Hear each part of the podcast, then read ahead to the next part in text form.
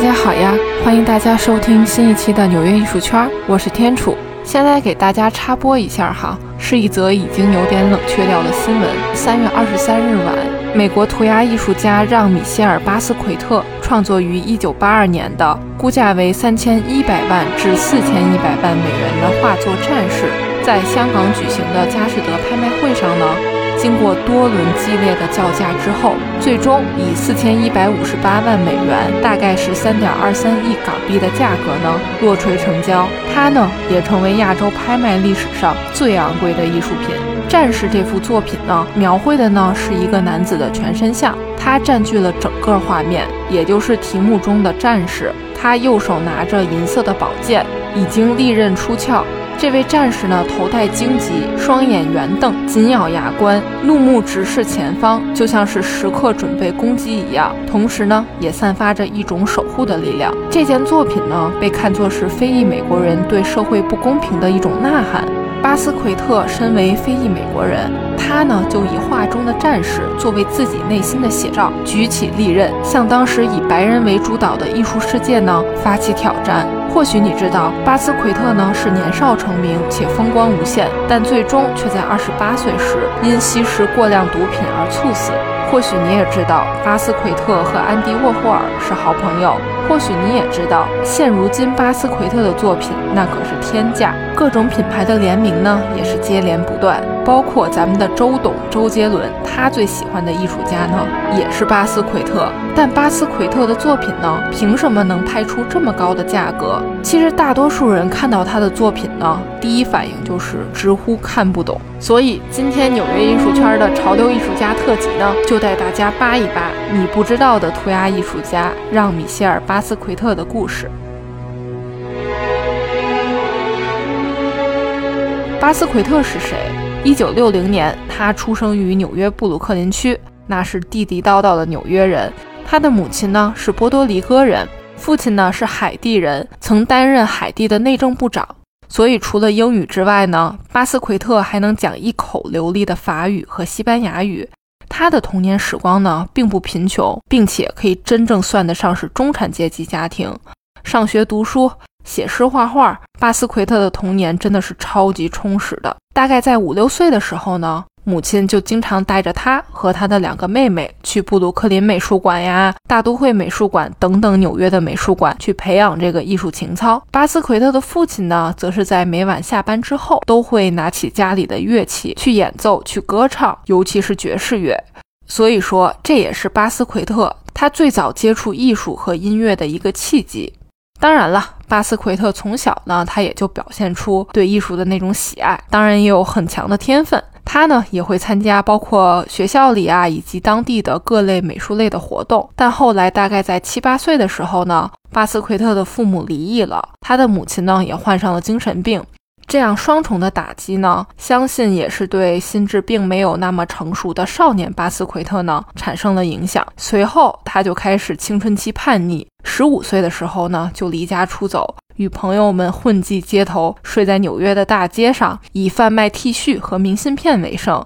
这样的环境也让他开始接触到了毒品，同时也是经常惹事儿，被警察抓住，给送回家里。一九七七年，巴斯奎特十七岁的时候，和他的朋友开始到纽约曼哈顿的贫民区玩涂鸦艺术，在建筑物上呢去喷一些简洁的句子，署名呢是 Samo，就是 S A M O。随后，Samo 就像一个商标一样，出现在纽约的大街小巷的墙面上呀、电线杆上啊，真的是成为洗脑般的存在。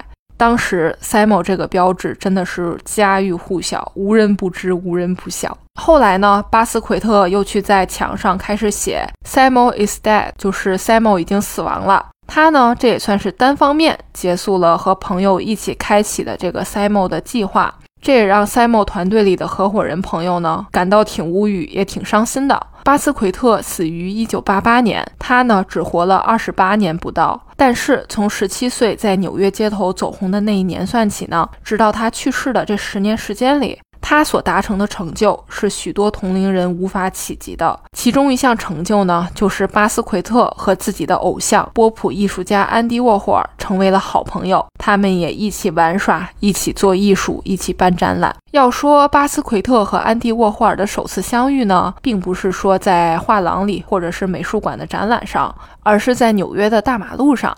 一九七九年的某一天呢，十九岁的巴斯奎特和他当时的女朋友就在街头闲逛，以一美元一张的价格呢去兜售他们自己制作的明信片。结果走着走着，巴斯奎特呢，他突然发现安迪沃霍尔就坐在一个餐厅里面吃饭，正和当时同样很火的一名艺术评论家一起吃饭。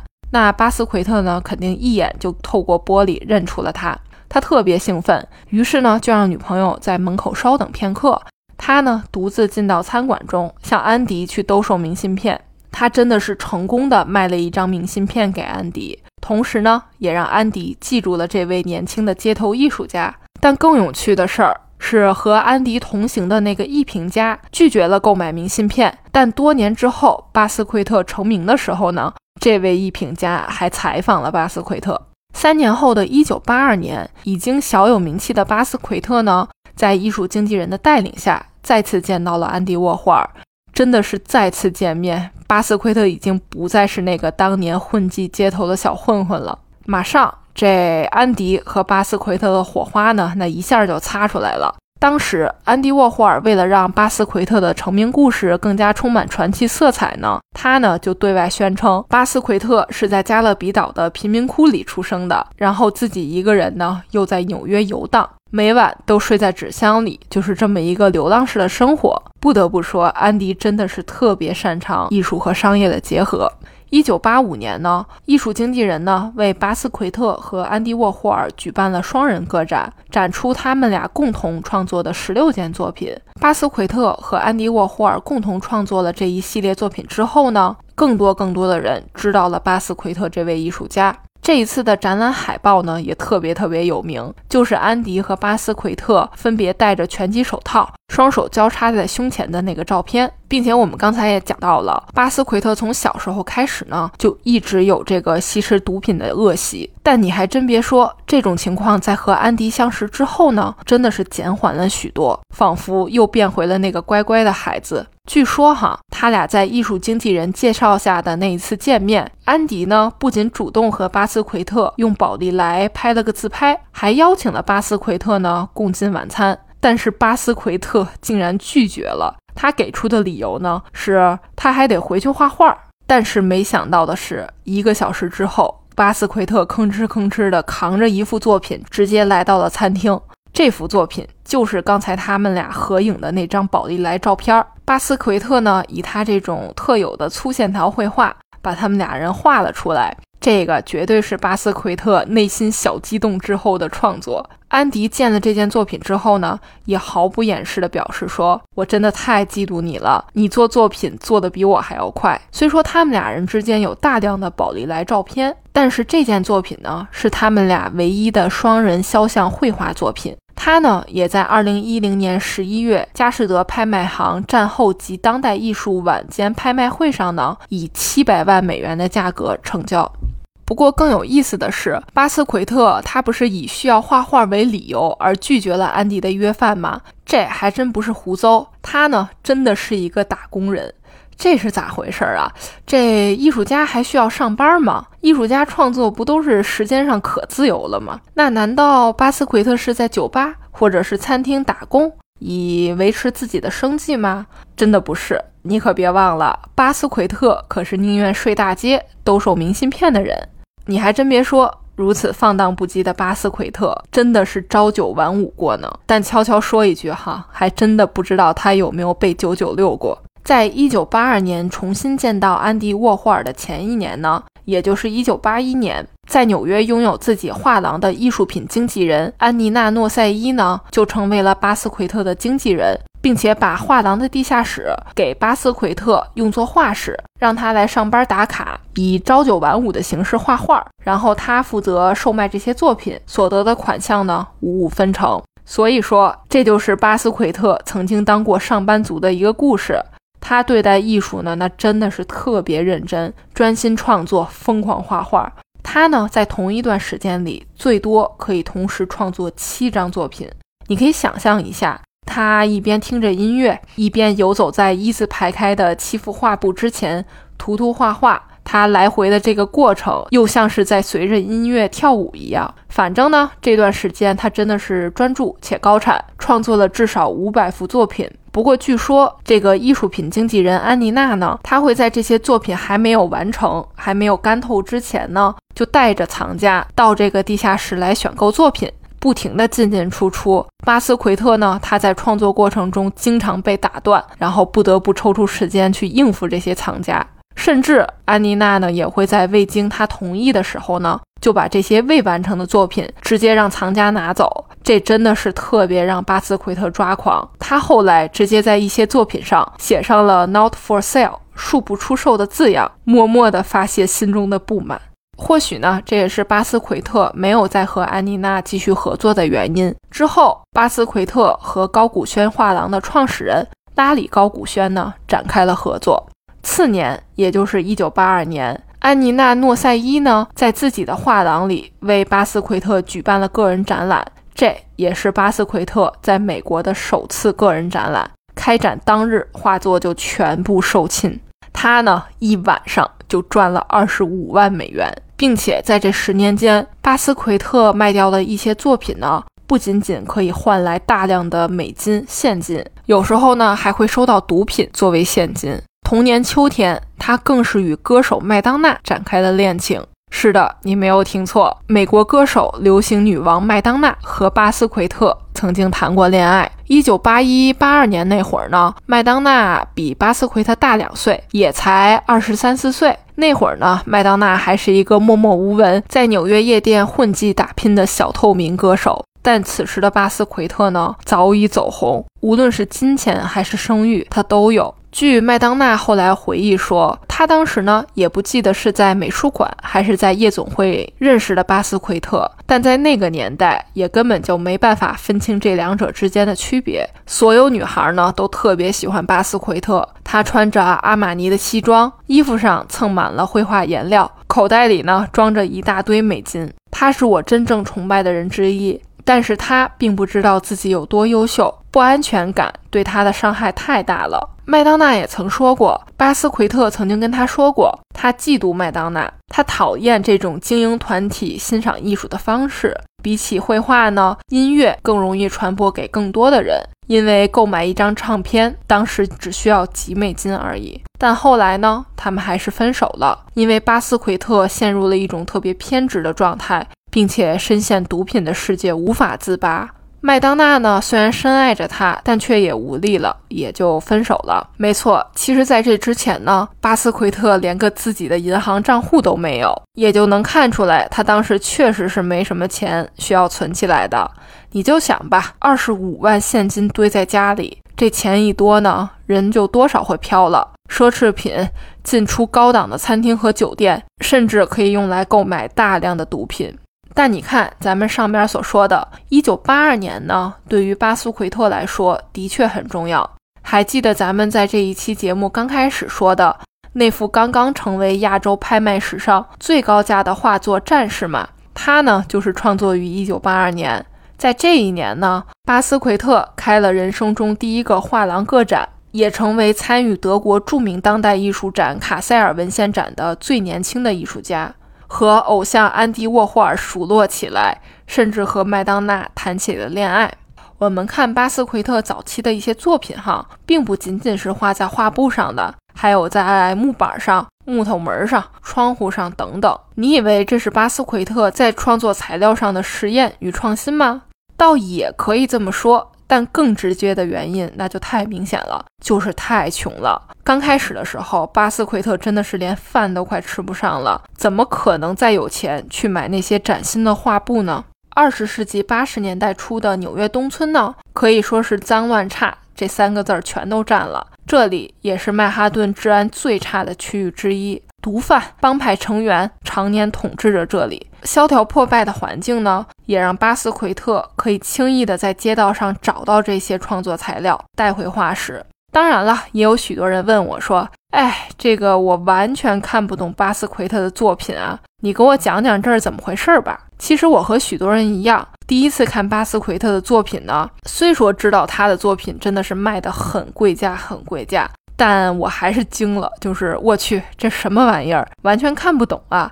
这还能卖这么贵的价格？这这世界是不是疯了呀？下一秒的想法呢，就是想抓住我朋友的小孩儿，把他摁在画布面前，培养成中国版的涂鸦小天才。当然了，这是开玩笑哈。皇冠、骷髅、光环、荆棘、小恐龙、粗线条，一些乱七八糟的字母，以及有点毕加索的感觉，像是被解剖了的人物肢体。这些几乎都可以和巴斯奎特这四个字儿划等号。这些符号呢，被人们所熟知。在当时，种族主义呢，在美国长期的存在，所以身为非裔美国人的巴斯奎特呢，他在自己的作品中将自己描述为受害者的同时，又表现为征服者。就比如说皇冠这个元素吧。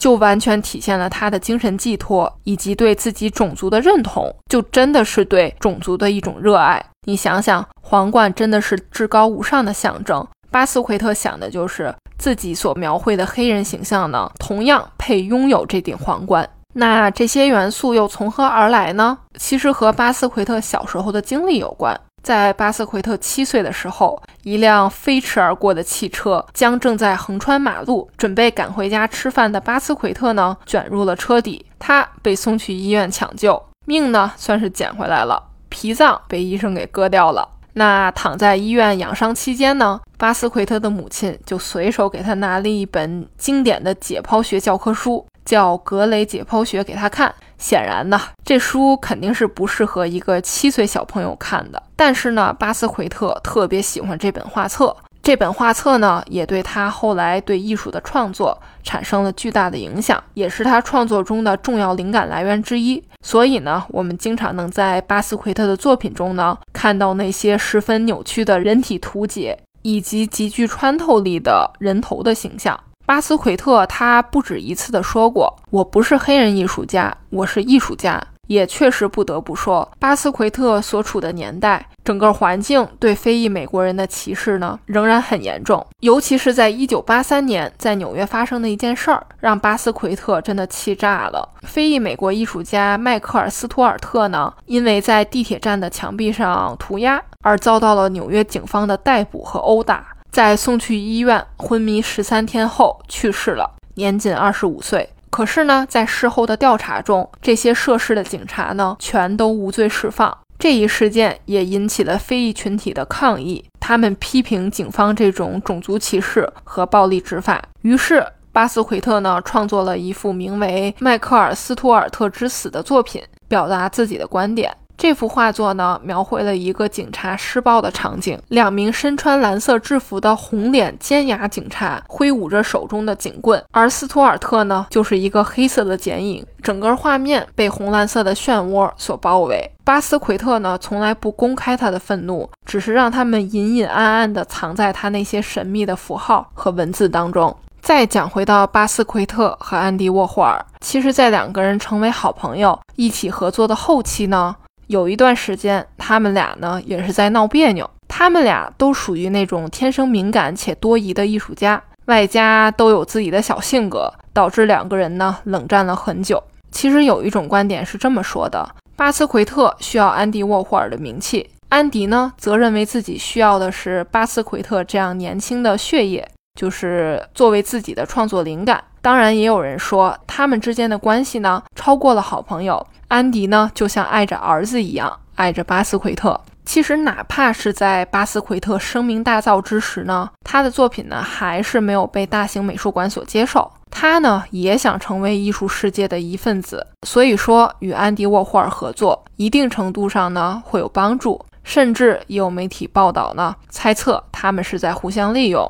不过，安迪沃霍尔在一九八七年去世的时候呢。巴斯奎特整个人都崩溃了，仿佛就是最重要的那个精神寄托没有了。巴斯奎特还真的是把他当做好朋友和永远的偶像。非裔美国人出身，自身的这种敏感脆弱的心理，以及艺术圈后期对他关注的减弱，对安迪沃霍尔死亡后的缅怀，这些都让巴斯奎特的生活和情绪陷入了无法自理的状态。他呢，也就越来越依赖毒品。来抵抗内心的焦虑。其实，对于为什么巴斯奎特会反反复复的如此依赖毒品，其实他呢，把吸毒当作是处理对名声的需求、艺术世界的剥削天性，以及释放作为一名非裔美国人在白人统治艺术世界中极大压力的一种手段。高古轩画廊主拉里高古轩呢，实在是看不下去巴斯奎特的状态，也是处于担心，所以在一九八八年五月份呢，直接拉着他去夏威夷待了一段时间。那段时间可以说是巴斯奎特生前最无忧无虑的时光，没有毒品，没有烦恼，只有碧蓝的大海和灿烂的阳光。但是在返回纽约后，他还是无法抵抗内心的焦虑，忍不住又开始吸食毒品了，谁劝都不管用的那种。终于，一九八八年八月十二号，差两个月就满二十八岁的巴斯奎特呢，在自家的公寓里嗑药过度致死。没错，也就是安迪沃霍尔去世的后一年，巴斯奎特也去世了。其实我一直在想，如果我穿越回到上世纪八十年代的纽约，闪现在巴斯奎特的画室的时候呢，我会在场观察什么，以及我会对巴斯奎特说什么？其实我想，我还是会告诉他，四十年后的二零二一年，他所达到的艺术成就，以及他在美国当代艺术史上的地位。其实我想象中他的表情应该会是，表情呢显得不屑一顾，淡淡的说着：“哦，我知道了。”但嘴角那一丝若隐若现的微笑呢，却出卖了他的内心真实活动。原来我的影响力还真的挺大呢。如果是你穿越回去，你会对巴斯奎特说什么呢？好啦，这一期的纽约艺术圈就到这儿啦。我是天楚，我在纽约，下期见啦。我爱纽约这座城市，它满足了我对艺术的所有幻想。希望你也会和我一样爱上它。这里是纽约艺术圈，我是天楚，我在纽约。